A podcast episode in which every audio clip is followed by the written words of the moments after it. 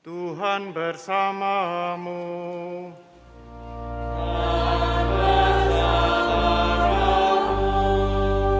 Inilah Injil suci menurut Yohanes. Dimuliakanlah Tuhan. Ketika Yohanes membaptis di Sungai Yordan, ia melihat Yesus datang kepadanya. Yohanes berkata, "Lihatlah anak domba Allah yang menghapus dosa dunia. Dialah yang aku maksud ketika aku katakan, sesudah aku akan datang seorang yang telah mendahului aku, sebab dia telah ada sebelum aku. Aku sendiri pun dulu tidak mengenal dia, tetapi untuk itulah aku datang dan membaptis dengan air supaya ia dinyatakan kepada Israel." Selanjutnya Yohanes bersaksi, katanya, "Aku telah melihat roh turun dari langit seperti merpati, dan roh itu tinggal di atasnya. Aku pun dulu tidak mengenal dia, tetapi dia yang mengutus aku untuk membaptis dengan air telah berfirman kepadaku, jika engkau melihat roh itu turun ke atas seseorang dan tinggal di atasnya, dialah yang akan membaptis dengan Roh Kudus. Aku telah melihatnya dan memberi kesaksian. Dia inilah Putra Allah." Demikianlah sabda Tuhan. Terpujilah Kristus.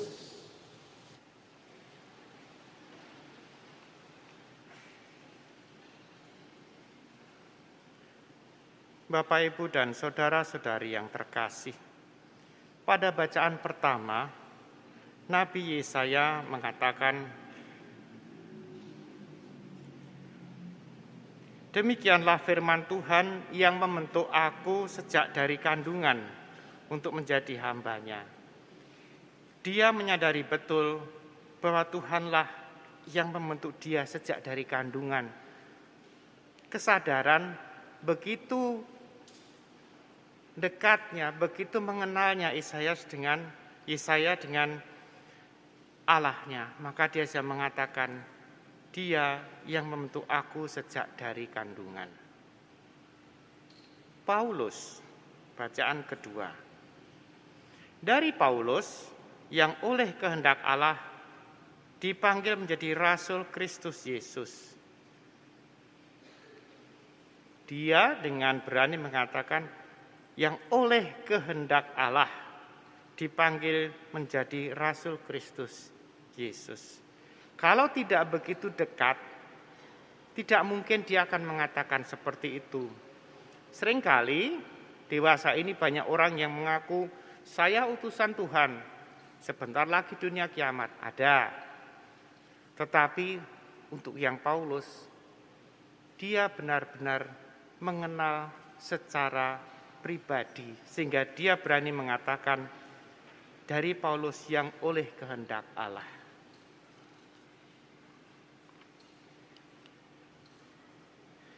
Yohanes Pembaptis demikian pula.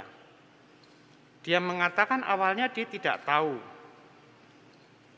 "Aku pun dulu tidak mengenal dia, tetapi dia yang mengutus aku untuk membaptis dengan air telah berfirman kepadaku." Jadi Paul, uh, Yohanes juga tidak tahu. Meskipun Yesus itu kerabat dekatnya, tetapi dia pun tidak tahu. Hanya kedekatannya dengan dia yang mengutus untuk membaptis dengan air. Maka Yohanes pun akhirnya paham, Yesus inilah yang ditunggu. Dalam in, bacaan Injil yang lain kita dengar, masih Yohanes juga, juga masih ragu-ragu, maka dia mengutus dua muridnya. "Benar enggak? Kamu itu yang ditunggu-tunggu." Lalu Yesus mengatakan, "Ya mari lihat. Orang buta melihat, orang lumpuh berdiri. Mari, kamu lihat sendiri." Baru sesudah kesaksian itu Yohanes mengatakan, "Ya, ikutilah dia." Dewasa ini orang menjadi semakin sulit percaya kepada Allah. Salah satu bukti sulit percaya adalah sulit pasrah. Kalau ada persoalan, bisakah kita memasrahkan persoalan itu kepada Tuhan? Ataukah kita memikirkannya terus sampai akhirnya kita pusing tidak tahu jalan pemecahannya? Tapi berdoa terus, tapi nggak pasrah. Pasrah itu tanda saya mengenal dan saya percaya. Tetapi anehnya dalam dunia modern banyak orang yang tidak saling mengenal tetapi percaya dan akhirnya tertipu. Contoh, berapa kasus pinjaman online, berapa kali kasus arisan online, akhirnya berujung pada pertikaian. Hanya mengenal teks-teks itu lalu semuanya seakan-akan beres. Beberapa saat yang lalu saya mendengar kisah seorang nona muda yang tertipu. Wah, ada orang chatting, eh nona, akunmu tuh dibajak orang. Ini contohnya, dikasih gambar. Wih, betul, panik dia. Lalu akhirnya orang itu mengatakan lewat chatting semua. Saya bisa bantu kalau mau. Saya dulu pernah begitu. Oh baik, bantu. Tidak lama kemudian ada yang menghubungi, katanya dari Mabes Polri. Baik, kami bantu, syaratnya semua akun media sosialmu berikan termasuk passwordnya. Nona ini percaya, diberikan saja semua. Setelah diberikan, semua akunnya tidak bisa dibuka dan dia dianggap mengirimkan gambar-gambar yang tidak bagus. Percaya begitu mudah. Lagunya dari Kota Baru, percaya itu indah, hati-hati, percaya itu kadang tidak indah. Kadang malah menjerumuskan. Nah,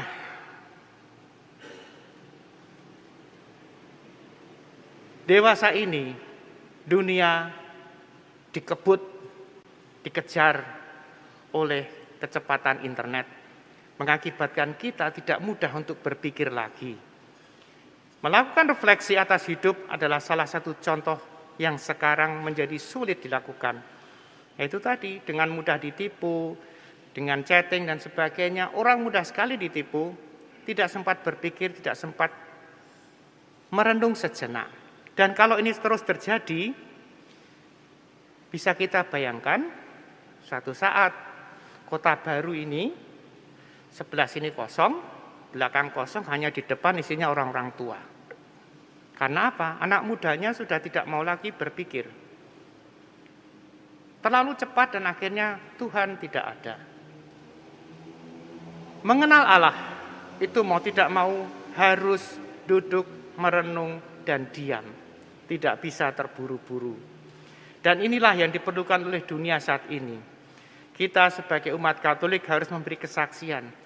Seberapapun cepat dunia bergerak, kedalaman rohani tetap harus ditegakkan dengan sebanyak mungkin kita hening. Biarkan orang lain mengajakmu berlari, tetapi kalau saatnya kamu untuk diam, sebentar ya, saya hening, saya diam, untuk merenungkan Allah. Oh nanti kamu ketinggalan, tidak apa-apa. Berikanlah budaya merenung, khususnya di saat budaya terlalu cepat ini melingkupi kita semua. Kita tidak bisa menghindar, tetapi kita bisa memberi kesaksian seperti Yohanes Pembaptis. Dulu aku tidak mengenal, perlahan-lahan sampai akhirnya, akhirnya aku mengenal, dialah Yesus. Maka saya mengajak kita semua, mari berilah waktu untuk hening sejenak, untuk semakin mengenal Allah. Dan ketika kita semakin mengenal Allah, kita pun bisa berpasrah. Banyak persoalan di dunia ini yang tidak bisa kita selesaikan sendiri. Banyak juga persoalan hidup kita yang kuncinya adalah bagaimana kita pasrah kepada Allah. Allah yang Maha Kasih, Engkau telah mengajarkan kepada kami bagaimana mengenal putramu melalui Yohanes Pembaptis.